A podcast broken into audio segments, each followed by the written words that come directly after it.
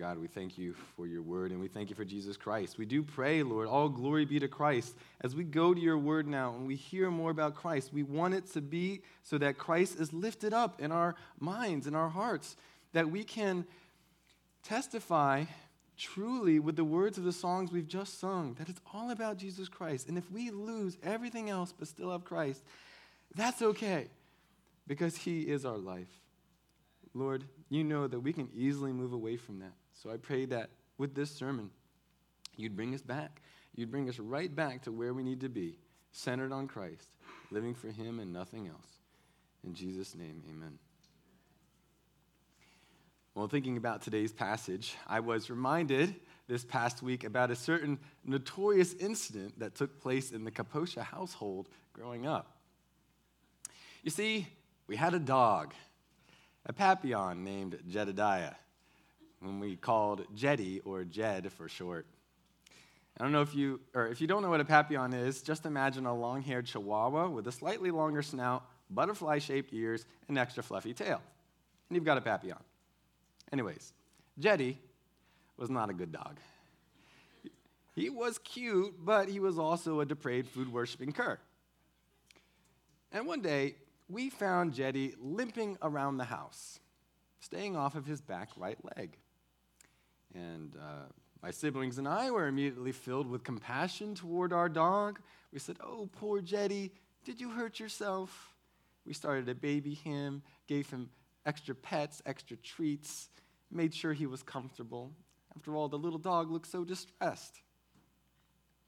However, later that same day, my siblings and I happened upon Jeddy again, walking around without his limp. And we said to him, Oh, Jeddy, are you feeling all better? And you know what he did? As soon as he heard our voices, the back leg sprung right back into the limp position. Except there was a problem. It was the wrong leg. He lifted his back left foot instead of the originally injured back right foot. Well, you can imagine we did not feel the same compassion for Jeddy the second time as we did the first time. Rather, we marveled at the selfish lesson that our little dog learned in his brain. Instead of learning the lesson that he should have learned, that his owners truly care about him, so maybe in return he should become a more loyal and well behaved dog, Jeddy learned that he could manipulate his owners into giving him what he wanted if he simply pretended to be injured and pretended to be in distress. But that was the wrong lesson to learn, as proved when his owner's compassion evaporated when Jeddy's efforts to manipulate them were exposed for what they were. Now, Jeddy was just a dog. We might excuse his learning the wrong lesson in, in the face of compassion. But what about people? What about people with God? Is it possible for people in selfish pride to learn the wrong lesson from God's acts of mercy?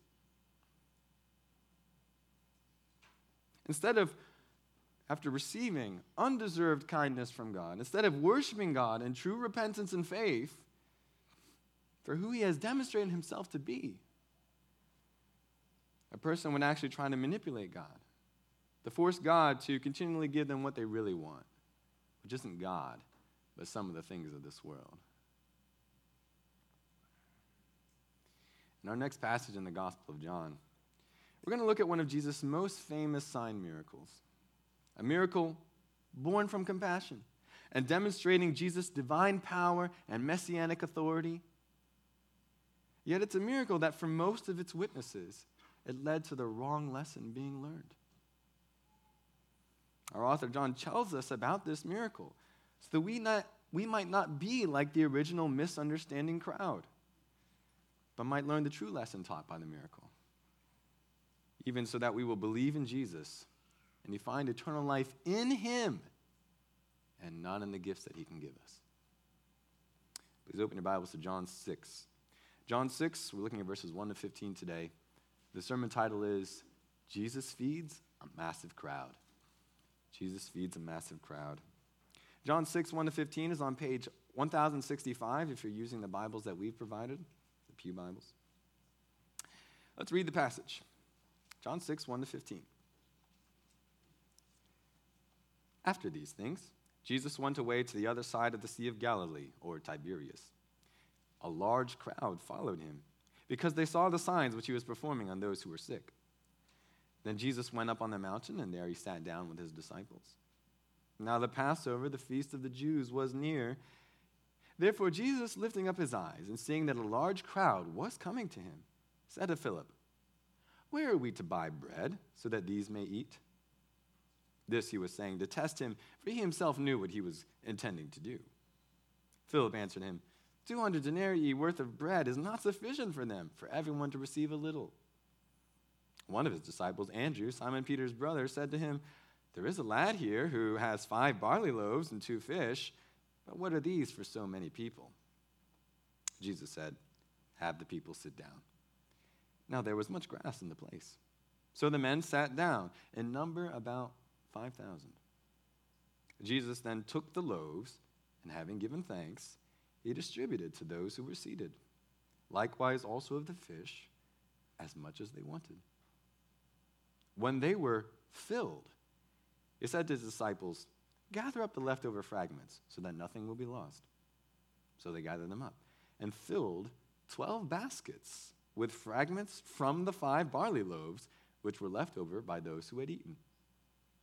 Therefore, when the people saw the sign which he had performed, they said, This is truly the prophet who is to come into the world. So Jesus, perceiving that they were intending to come and take him by force to make him king, withdrew again to the mountain by himself alone.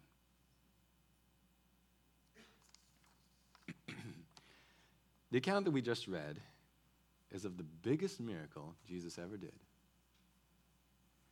Yes, Jesus did other more powerful, more poignant miracles besides this one, like in raising Lazarus from the dead, or certainly raising himself from the dead. But in terms of the largest miracle, the miracle directly, directly affecting the most amount of people, this is it. Commonly, this miracle is called the feeding of the 5,000 since the text tells us specifically that there were 5,000 men present. But Matthew's gospel tells us that there were also women and children present too, and they also ate. So, really, this is not a feeding of only 5,000, but perhaps as many as 20,000 or 25,000. And how many is 20,000? I know when we start talking about thousands of people, it's hard to visualize, but 20,000 is about the number of seats in an NBA basketball arena. Imagine all those seats filled. That's how many people were there, or maybe even more, with Jesus. This is a lot of people. And they not only were there, but they ate. And they not only ate, but the text says they ate as much as they wanted. So Jesus didn't just provide food for these people, he provided an all you can eat feast. And then notice there was plenty of food left over, too. So, this is a huge miracle. No wonder that this miracle is the only miracle that appears in all four Gospels, apart from Jesus' resurrection. You see it also in Matthew 14, Mark 6, Luke 9. Clearly, the miracle made a significant impression upon the people and upon Jesus' disciples who were there. Yet, as we can tell from our reading all the way down to verse 15, even this great sign miracle is significantly misunderstood. If you just read down to verse 14, we might think that the crowd witnessing the miracle, it grasped the proper lesson and came to the proper conclusion that Jesus is the long awaited prophet and Messiah. But verse, verse 15 reveals that Jesus knew the Jews didn't understand the sign and that he could not go along with their seemingly pious plan to install him right then and there as their Messiah king. Really, to understand the significance of the sign of Jesus feeding this massive crowd, we cannot simply look at verses 1 to 15. For the narrative is immediately tied to the explanatory discourse that comes later in this chapter. We read part of that earlier in our service today. Actually, John 5 and John 6 parallel each other significantly when it comes to their structure. and even to the events that occur. In John 5, we had a sign miracle followed by an extended speech from Jesus explaining the true significance of that sign. And notably, that explanation was ultimately rejected by the Jews. They hated Jesus for what he claimed on the basis of that sign. We have basically the same setup here in John 6. We have a sign, we have Jesus' later explanation of that sign, and then we have the Jews rejecting Jesus on the basis of that explanation. Why does John show us these two situations that are so similar based on two miracles back to back? Well, this is part of John showing us the Jewish nation turning against Jesus, turning in opposition to Jesus despite his miracle ministry. Remember, in John 1 to 4, we had Jesus presented as the Son of God to Israel. And Israel didn't quite know what to make of Jesus' presentation to them in the beginning. But starting in John 5, and it's going to extend all the way to John 12, the Jews are going to increasingly reject Jesus. They're going to say, Now we know what you're really about, we don't want you. In John 5, we saw it begin to happen to Jesus in Judea. Jesus had gone south to attend one of the feasts in Jerusalem, one of the religious feasts, and he was rejected there. But now we see the rejection happening in the north, in Galilee, in Jesus' home region. The Jews are turning against him there too. The Jews love Jesus' miracles, they can't get enough of them. But increasingly, they cannot stomach the teaching that goes along with the miracles. Teaching that proclaims Jesus to be the Son of God and that eternal life is only in him. Considering then the fuller context of this miracle, we can summarize John's main idea here in this way. In John 6, 1 to 15, John presents the sign miracle of Jesus feeding the massive crowd so that you will not come to Jesus to fulfill your agenda for temporal blessing, but instead come to find eternal life in Him. John wants you to see by this sign miracle that you, will, that you should not come to Jesus to fulfill your own agenda for temporal blessing, just prosperity in this world, but instead find eternal life in Jesus himself. The narrative is pretty straightforward. We can describe the unfolding events under four main headings, and those would be the points of my sermon outline. Oh, let's look at those as we follow the verses more closely. The first heading covers verses 1 to 4, in which we see, number one, a massive, expectant crowd. A massive, expectant crowd. Look at verse 1 again. says, After these things, Jesus went away to the other side of the Sea of Galilee, or Tiberias. Excuse me. Now, notice that first phrase after these things. What are the these things? Well, they would be that what was just mentioned in the book of John, the events in Jerusalem reported in John 5. Remember, Jesus healed a sick man on the Sabbath, and then he used that occasion to declare his own divine sonship to the Jews. After the, those things, we get what's coming next. But how long after those things? Well, we don't know. The phrase is vague enough that it could be a short time or a long time. Likely, the events in chapter 6, they take place six to 12 months after the events of chapter 5. A feast was mentioned in Jerusalem. Maybe it was the Feast of Booths, maybe it was Passover. We have Passover coming up again soon, according to John 6. So this is six to 12 months later. This means that Jesus has been ministering in the north for a while in the region of Galilee. In fact, if we bring in some information from the other gospel accounts on this feeding of the 5,000, we learn that right before this, excuse me, right before this instance, Jesus has received word that John the Baptist has been beheaded. Jesus' 12 disciples have also just returned from ministering around Israel in Jesus' power and name. They've likely gathered again in Jesus' main base of ministry, which is the town of Capernaum, that bustling town on the northwest side of the Sea of Galilee. But now the rest of verse 1 says that, here in John, says that Jesus and his disciples go to the other side of the Sea of Galilee, to the northeast side, a more rural and empty area. Why journey to the other side? Why go to a desolate place? Well, it's for a kind of ministry retreat. Jesus has been affected by John the Baptist's death. And he and his disciples are exhausted from the ministry they've done lately. Jesus knows that he and his disciples could use a break to recharge for further ministry. So he takes his disciples to the other side of the Sea of Galilee or the Sea of Tiberias. Those are interchangeable terms. But, verse 2 a large crowd followed him because they saw the signs which he was performing on those who were sick. Hmm. Despite Jesus' efforts to get away for a short while, a large crowd, thousands of people, keep coming after Jesus to seek him out. Apparently, people saw Jesus get into a boat with his disciples and they noticed the direction in which he was going, and so they tried to meet him there. People trudged along the north shore of the Sea of Galilee to where they thought Jesus would land.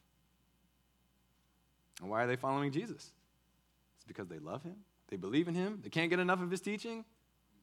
No, verse 2 says, because the signs which, they, which he was performing on those who were sick. John tells us the people are impressed by Jesus' signs, especially his healing miracles. And they are impressive. They want to see more, especially on behalf of their friends and relatives who are still sick. According to the other Gospels, the people aren't just traveling by themselves to see Jesus, but they're bringing their sick. They're bringing people to be healed by Jesus too. Now, is it good to seek after Jesus because of his healing signs? Kind of. After all, what have we seen so far in this gospel? It's true that Jesus' miracles, his signs, they are meant to point people to who Jesus really is so that they will believe in him. Jesus said that in John 5 36. The works that I do, they are the Father's testimony on my behalf, so that you will believe. But all too often, the Jews stop short of full belief in Jesus as their real Lord and Savior, but they embrace him only as a miracle worker. They have a lot of enthusiasm for his miracles. They believe in him to that degree, but they don't believe in him in a saving way. John 2 23 to 25 was a sobering example of this. This was when Jesus began his ministry in Jerusalem at Passover. It says, John 2 23 to 25. Now, when he was in Jerusalem at the Passover, during the feast, many believed in his name, observing his signs which he was doing. Great. Well, rest of the verse. But Jesus, on his part, was not entrusting himself to them, for he knew all men. And because he did not need anyone to testify concerning man, for he himself knew what was in man. They believed, but it wasn't saving, saving faith. They stopped short at just the miracles. Uh, is the crowd doing the same thing here? Hmm. Well, while the people are on their way, verse 3 tells us where Jesus settles down. Verse 3 Then Jesus went up on the mountain, and there he sat down with his disciples. Now, on what mountain or hill did Jesus set up with his disciples? I can't say for sure. It could have gone as far as the Golan Heights, which are in the northeast of Israel, but more likely he stayed closer to the sea, since he and his disciples are going to be using the sea again shortly. Now, the Sea of Galilee has a number of hills and mountains all around it because the sea is actually very low itself. It's 700 feet below sea level. So, if you're sitting on the Sea of Galilee, you can actually see hills and mountains basically all around you. It's possible that Jesus, it's actually quite likely that Jesus found a hillside with a U shaped bend in it. And if he sets himself up in this bend, then he's basically created a natural amphitheater. So when people are there with him, he can speak to them. He can speak to even thousands of them, and they can all hear him. This is likely where Jesus sets up. And though we don't know what part, what particular hill it was. Well, the crowds are about to show up. But before they do, John gives us one more background detail in verse 4. Verse 4 says, Now the Passover, the feast of the Jews, was near. Why is that detail mentioned? Well, this could simply be an eyewitness time detail that's part of establishing historical authenticity. After all, this was a real miracle, part of a real event that happened with real people in a real time. And happened to be a day close to the celebration of the Jewish Passover, which is prescribed in the law of Moses. Okay. But there's probably more to why John mentions this detail. For one thing, the timing of the Passover explains why the people were in a heightened state of messianic expectation even ready to proclaim a new king in verse 15. Why would that be? Well, as one commentator of the passage notes, Passover was for the Jews a bit like the 4th of July is for us. It's basically a commemoration of the date of establishment of the Israelite nation. How appropriate would it be then, in this kind of patriotic day, for God to reveal his promised Messiah and have him set up his kingdom? So the Jews are extra ready for their Messiah at Passover. Something else significant, though, about the mentioning of Passover is that it means that more prominent in people's minds is the wilderness experience and the one who led them through it. Not talking about God, I'm talking about the man who led them through it. Who led Israel through the wilderness? Why, it was Moses, that great, that special prophet of God. And what was one thing that Moses provided the people with while they traveled through a desolate place? Food. It was through Moses, it was really God, as Jesus explains later, but it was through Moses the Jews remembered that Israel was fed that bread from heaven, the manna, and they were even given quail. So, as the people journeyed to Jesus and his disciples in this more out of the way place, kind of like the wilderness, if they suddenly get a whole bunch of food, you know what they're going to be thinking about. They're going to be thinking about Moses. They're going to be thinking about that manna in the wilderness. Because after all, the Passover of the, of the Jews is near. But what does Jesus do? What does Jesus do when he notices this massive crowd crashing his ministry retreat with his disciples? We'll go to our second heading now, covering verses 5 to 9. Number two, we discover an impossible food problem. An impossible food problem. Let's reread now verses 5 and 6. Pardon me. It says, Therefore, Jesus, lifting up his eyes and seeing that a large crowd was coming to him, said to Philip, Where are we to buy bread so that these may eat? This he was saying to test him, for he himself knew what he was intending to do. Now, because it's not important for John's purpose here, John doesn't mention that when Jesus sees the crowd showing up, Jesus is moved in kindness to spend the rest of the day ministering to the people. Despite his plans for downtime with his disciples, and those were good plans, they, they were, the disciples and Jesus could really have used that, Jesus changes course. He decides he's going to teach the people and miraculously heal many of their sick for pretty much the rest of the day. What a kind Lord. But as the day draws to a close, the disciples get Jesus' attention. They say, Hey, Jesus, don't you think we should send the people away to go to the villages and buy food? We're in a desolate place. There's no food here for them. Send them away. But Jesus, as we see here directly in John, he's not interested in sending the crowds away. Not yet. Rather, in compassion, he suggests to his disciples that they should provide food for the crowd. Jesus and the disciples will feed these people. And he asks Philip, Where could we buy bread to feed these 20,000, 25,000 people? Now, why ask Philip? We actually haven't seen Philip featured in the narrative since Andrew called him back in John 1. Why does Philip suddenly get name dropped here? And we can't say for sure. But perhaps Jesus asks Philip because Philip, as we're told pretty much every time he appears in the narrative, he is from the nearby town of Bethsaida. So he knows the area. If anyone knew where someone could buy bread or find bread in this area, well, Philip would know. But Jesus' question to Philip is only half serious. Jesus isn't really intending to buy bread, but he's testing Philip. What would Philip think of Jesus' expressed intent to feed all these people? Would Philip conclude that the idea is impossible?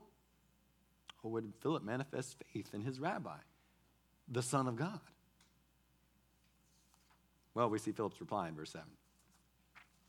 Philip answered him, 200 denarii worth of bread is not sufficient for them, for everyone to receive a little. Hmm. Does Philip pass the test? No. Because forgetting who Jesus actually is, Philip plainly indicates that feeding this many people at this point in the day is impossible. Philip's quick number crunch reveals that 200 denarii worth of bread, or that's about eight months' wages for a day laborer, it wouldn't be enough to give just everybody there a bite, let alone satisfy them. By the way, I'm not exactly sure what eight months' wages of a day labor is equivalent to today, but if you just calculate minimum wage in the United States right now, eight months' wages is about $10,000. And this is to provide a single meal for this crowd of people. Do you imagine spending $10,000 on a meal? That's an expensive dinner. That's because it's so many people. Well, probably Jesus' group doesn't have $10,000, doesn't have 200 denarii, eight months' wages. But even if they did, where would they find that much bread, even to buy it? And if they somehow did find bread, well, it still wouldn't do any good because you're only just giving everybody a tiny piece of food. Tiny piece of bread. That won't satisfy them. So, in short, Philip expresses that Jesus' intent to feed the people is impossible. It's a nice sentiment, Jesus, but we just can't do it. Sorry. Philip's friend Andrew chimes in in verses 8 and 9. He has some additional information that he thinks Jesus should know. Verse 8 One of his disciples, Andrew, Simon Peter's brother, said to him, There is a lad here who has five barley loaves and two fish, but what are these for so many people? Here's another testimony, basically declaring the goal of feeding the crowd to be impossible. You might be wondering, where did Andrew find this lad? And why is he stealing his food? Well, we don't get the full story here. But Mark mentions in his accounts of this miracle that Jesus specifically told his disciples to find out how much food they already had. And it's there, like here, that Jesus learns oh, there's a lad here who has these loaves and fish. So this lad then probably was a servant boy or a young man who was traveling with Jesus' groups of, group of disciples. This wasn't some random boy in the crowd, probably. This is somebody part of Jesus' group who had some provisions for the disciples, had some still left. He's carrying food, but it's not that much. And when you read barley loaves here, think disc shaped bread cakes. So kind of flat, disc shaped with a hole in the middle so that you could tear off pieces of it. The Jews didn't cut bread, they just tore it off. So you've got five of these bread cakes, and then you have these fish. And these would have been small pickled fish that kind of serves as a side dish to the main meal of bread. By the way, barley bread was considered poor people food. If you were well to do, you ate wheat bread. But we've got barley bread here. Now, on the surface, this discovery of bread and fish seems helpful. Hey, we don't have zero food. Look, we've got five loaves and two fish. We're not stuck at square one. But even Andrew asks rhetorically, but what are these for so many people? Translation, this doesn't really change the situation in a significant way. Feeding the people is still impossible. I mean, this takeout dinner wouldn't even feed the 12 disciples, let alone 20,000 people. So, by presenting the testimonies of Philip and Andrew, John establishes for us, just as those disciples established for Jesus, that naturally speaking, feeding this crowd is impossible. You can't do it. But do not the scriptures say what is impossible with man is possible with God? We come now to the third section of the narrative in verses 10 to 13, where we see number three, the miraculous, satisfying feast. Look at verse 10 and 11. Jesus said, Have the people sit down. Now there was much, much grass in the place. So the men sat down, in number about 5,000. Jesus then took the loaves, and having given thanks, he distributed to those who were seated. Likewise, also the fish, fish as much as they wanted. You have to love the confidence of our Lord Jesus, right? He's not disturbed at all by the impossibility of this situation or the lack of faith of his disciples. Jesus simply, as the disciples tell the people to sit down, literally to recline, which I think is interesting. Reclining for a meal. That's the preferred posture of the Jews. That means it's going to be a relaxing dinner. Jesus says, Have the people recline. And it turns out that reclining, uh, laying down, propping yourself up on one arm, it wasn't uncomfortable in that environment because we're told there's much grass in the place. This is a nice place for a reclining picnic. Even though there's not food there, I mean, at least it's comfortable. So we've got these 5,000 men, probably plus another 15 to 20,000 women and children, that are being organized into groups and now reclining on the mountainside before Jesus. And Jesus then does what is customary for any rabbi or head of a Jewish household to do when entertaining guests for a meal. He offers a prayer of thanks and blessing to God. The typical prayer for the period went as follows it's short Blessed be the Lord our God, the King of the universe, who has caused bread to spring out of the earth. To which the rest of the participants at such a prayer would respond, Amen. Jesus prays something like this. And verse 11 says, Jesus, no doubt via his disciples, then distributed the bread and the fish to those who were reclining as much as they wanted. And I'm sure the people wanted a lot. They had worked up quite an appetite, hoofing it all the way to the northeast side of the Sea of Galilee, then spending all day with Jesus. They were hungry at dinner time. And so they get to chowing down on some nice bread and fish. And apparently it's a lot. How is Jesus able to distribute so much?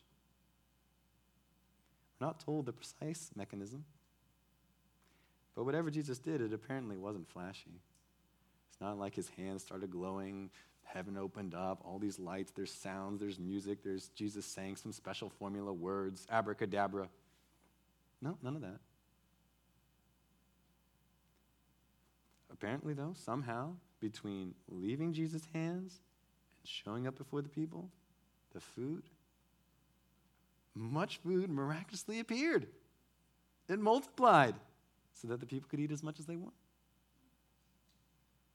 And Jesus makes sure that people don't miss that Jesus is doing a sign. Because we read in verses 12 to 13 when they were filled, he said to his disciples, Gather up the leftover fragments so that nothing will be lost. So they gathered them up and filled 12 baskets with fragments from the five barley loaves which were left over by those who had eaten. Now, notice the first part of verse 12 says that the people were filled. They were satiated. They had eaten and they were fully satisfied. And then Jesus commands the disciples to gather up the meal's leftovers. And why does he do that? Well, it could be partly to be responsible, not waste any food. That's something that a Jewish host would typically do.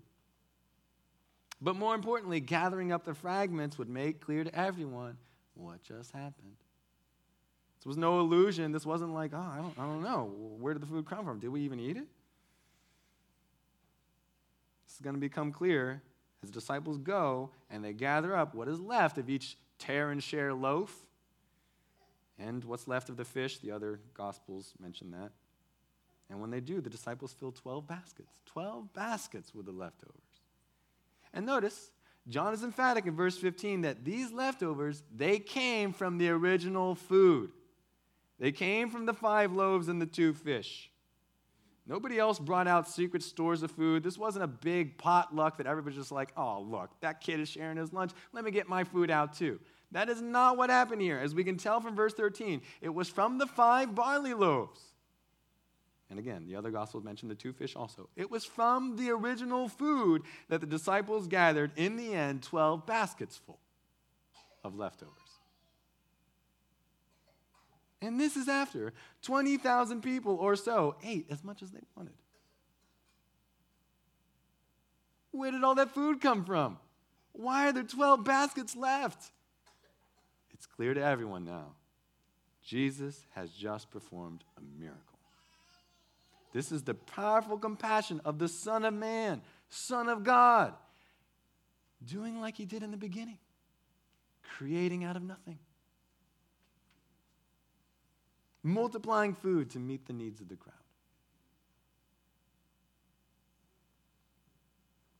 Did the crowd get this? And if so, what did it cause them to do? Well, look at verse 14. As we come to our last heading, uh, covers verses 14 and 15. Number four, we see finally the disappointing, unbelieving conclusion. The disappointing, unbelieving conclusion. Verse 14. Therefore, when the people saw the sign which he, had, which he had performed, they said, This is truly the prophet who was to come into the world. Now, first glance, verse 14 sounds like wonderful news. This was exactly for what Jesus was hoping. The people realized that Jesus had performed a sign, a miraculous act pointing to his true identity, and they conclude he is definitely the special prophet foretold by Moses even in Deuteronomy 18, verses 18 and 19, where God said to Moses there, let me quote those verses for you Deuteronomy 18, verses 18 and 19. I will raise up a prophet from among their countrymen like you, and I will put my words in his mouth, and he will speak to them all that I command him. I, it shall come about that whoever will not listen to my words, which he shall speak in my name, I myself will require it of him. That's what God said to Moses. Jesus is a prophet like Moses, and could it be any more obvious to the crowd? Moses was God's chosen leader, miraculously fed the people in the wilderness. Now, Jesus, look, is doing the same thing as Moses. He's God's chosen leader. He just miraculously fed us in this otherwise barren place. And they conclude he's the prophet. He's even the Messiah. Because verse 15 says that the people were even ready to make Jesus king. So they didn't just see him as the promised prophet. Jews at that time, some of them were like, oh, yeah, there's the prophet, and then there's the Messiah. They're not the same. But other Jews, they kind of saw it being together, which is actually the truth according to the scripture. Jesus is the promised prophet and the promised king. Apparently, some of the Jews were making that same conclusion. They were concluding correctly, in part, who Jesus is. So that's perfect, right? The people get it. The sign worked. Jesus, they believe in you. Aren't you pleased? Verse 15. So Jesus, perceiving that they were intending to come and take him by force to make him king, withdrew again to the mountain by himself alone. Does that surprise you? Well, verse 15 shows us there's more to the story than what was reported in verse 14. See, Jesus perceives something, literally knows something about this enthusiastic crowd. Now, how does he know? Is he just overhearing their conversations? Is he just a very observant person? Possibly, but we've seen already multiple times in the Gospel of John, Jesus has supernatural knowledge. Doesn't have to overhear a conversation. He just knows all men.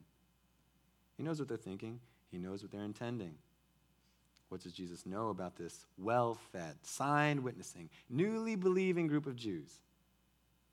Verse 15 says, He knew they were about to come and seize Jesus so they might make him king. That's a very revealing statement, isn't it? What does it reveal about these Galilean Jews? It reveals that the people don't ultimately care what Jesus' agenda is, or even what God's agenda is for Jesus. What they care about is what they can make Jesus do for them, how Jesus can serve their own agenda.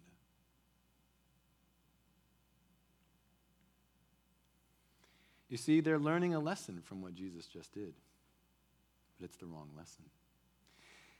Jesus has just shown them, they think, what life under his rule will be like abundant food, freedom from disease, and come on, look at this powerful miracle. This guy can overcome the Romans. Jesus, in short, can offer the prosperity and the power that the Jews have been wanting for centuries. So, what are we waiting for? They say. Let's make this guy our king. And if he doesn't want to be king, well, tough. Because obviously, this is what God would want for us. He would want to bless us because we're his holy people.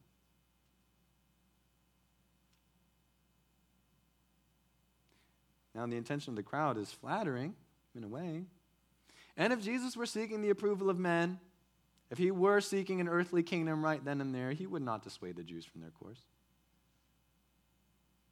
Jesus told the Judeans in John 5:41, "I do not receive the glory of men."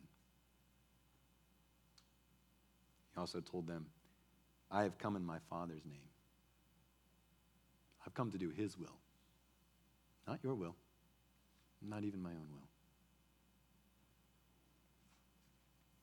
So Jesus knows what he must do. He must walk away from this unbelieving crowd, ultimately unbelieving crowd, who are ready to make him king. The other Gospels tell us that after this miracle, Jesus dismisses the crowds. He sends his disciples to sail across the lake without him, and he withdraws alone to the mountain to pray to his God.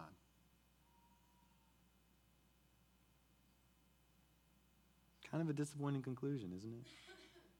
Certainly the people were disappointed. No doubt Jesus was disappointed.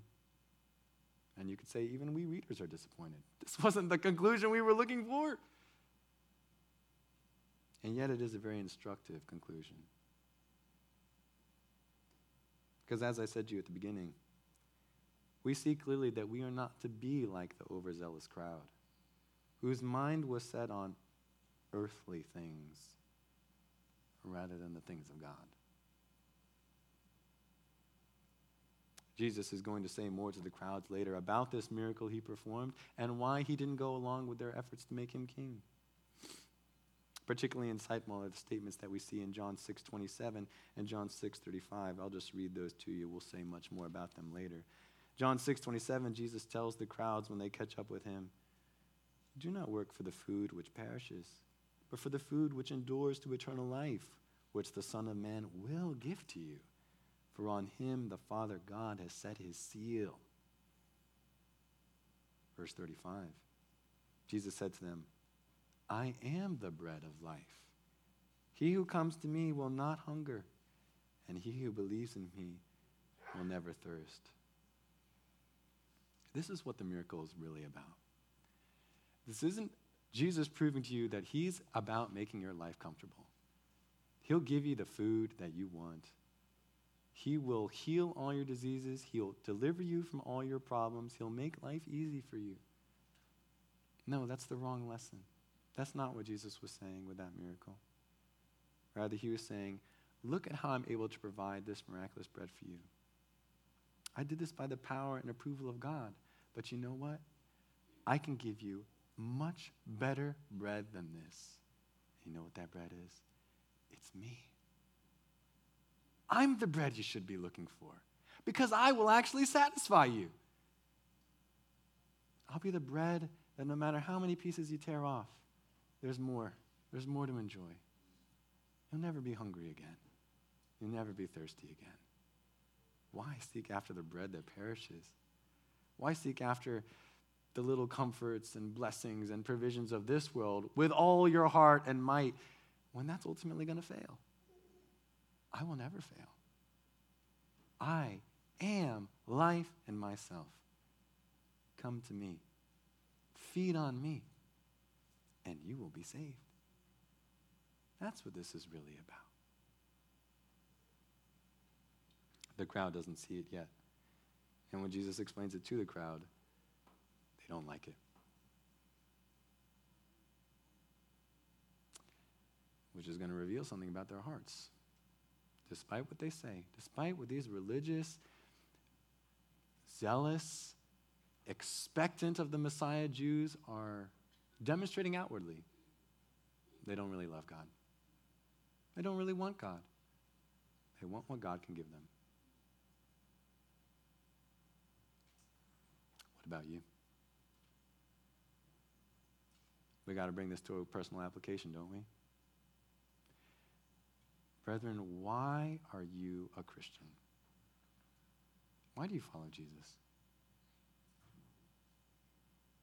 Is it because you think Jesus is the key to fulfilling your agenda in this world? Jesus will grant you health.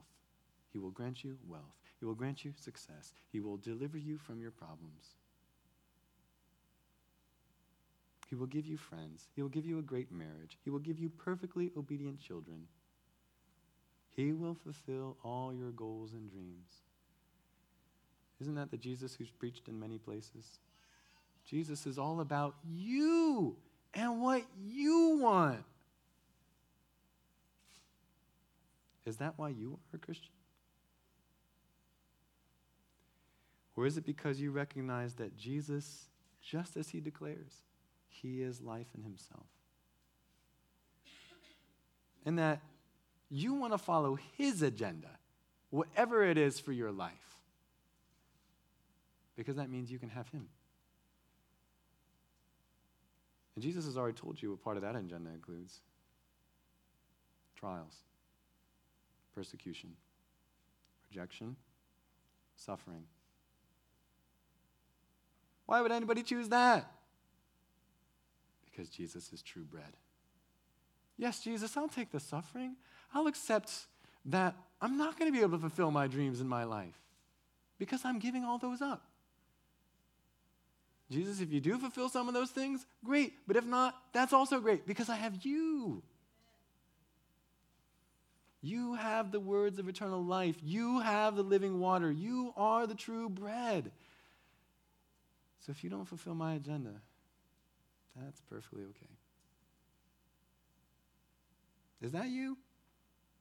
Is that what your heart testifies? Because only those, brethren, who come after Jesus for Jesus who really get Jesus. Everyone else who comes after Jesus for something else, they only get the Jesus of their imagination. They don't really have God. God has withdrawn from them, just as Jesus has withdrawn from the crowds. And it will be a rude awakening for many of those religious people when they meet the Lord Jesus as Jesus testifies elsewhere. Many will say to me, Lord, Lord. But I will say to them, I don't know you. Depart from me, you who practice lawlessness. You never were my true disciple. Should have been obvious to you. You believed in a different Jesus. You didn't want me. You wanted what you thought that I would give you. The terrible irony of everyone who comes to Jesus to be their genie, to give them what they really want in this world, is that they'll never be satisfied. Ultimately, this crowd is going to prove that they just want Jesus' food. But you know what? They're always going to want more. And they're never going to have enough. It's the same with whatever it is that you want Jesus to give you instead of Him. It'll never be enough. Worse, it'll keep you away from the real Jesus. It'll keep you away from eternal life.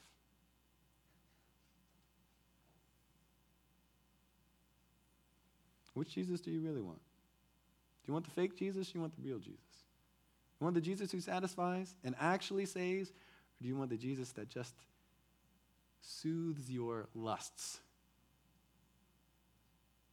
Feel good temporarily, it won't feel good in the end.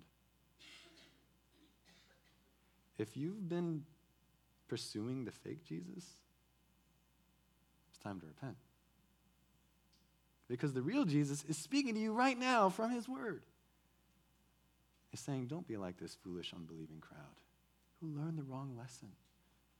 Learn the true lesson and come to the true Jesus. I will satisfy you, I will save you. But you got to give up your own agenda. You got to give up your sin. You got to give up your purposes for your life. You got to say, Jesus, take it all. Whatever you want from me in my life, that's what I want. Because you're the Lord.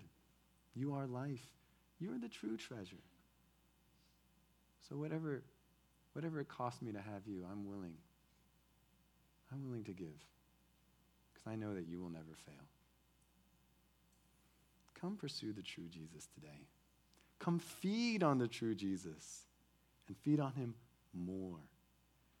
That's what Jesus is also inviting each one of you to do today. Say, get to know me more. Walk with me more. That distracting thing you have in your life that's keeping me away from you, get rid of that so that you can enjoy true food. That sin that you keep going back to for comfort, Get rid of that. That's food that perishes. That's actually poisonous food. But I'm the true food. I will satisfy you. Whatever's keeping you away from the true Jesus this morning, give it up. Because Jesus freely offers himself to you as the bread of life, the true bread from heaven.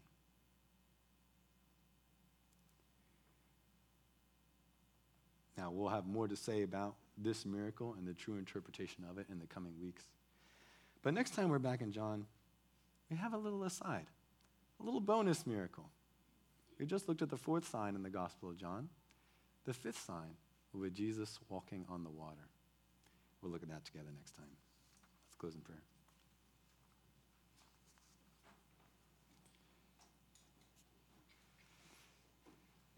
Lord Jesus, it is interesting how you have made us as humans.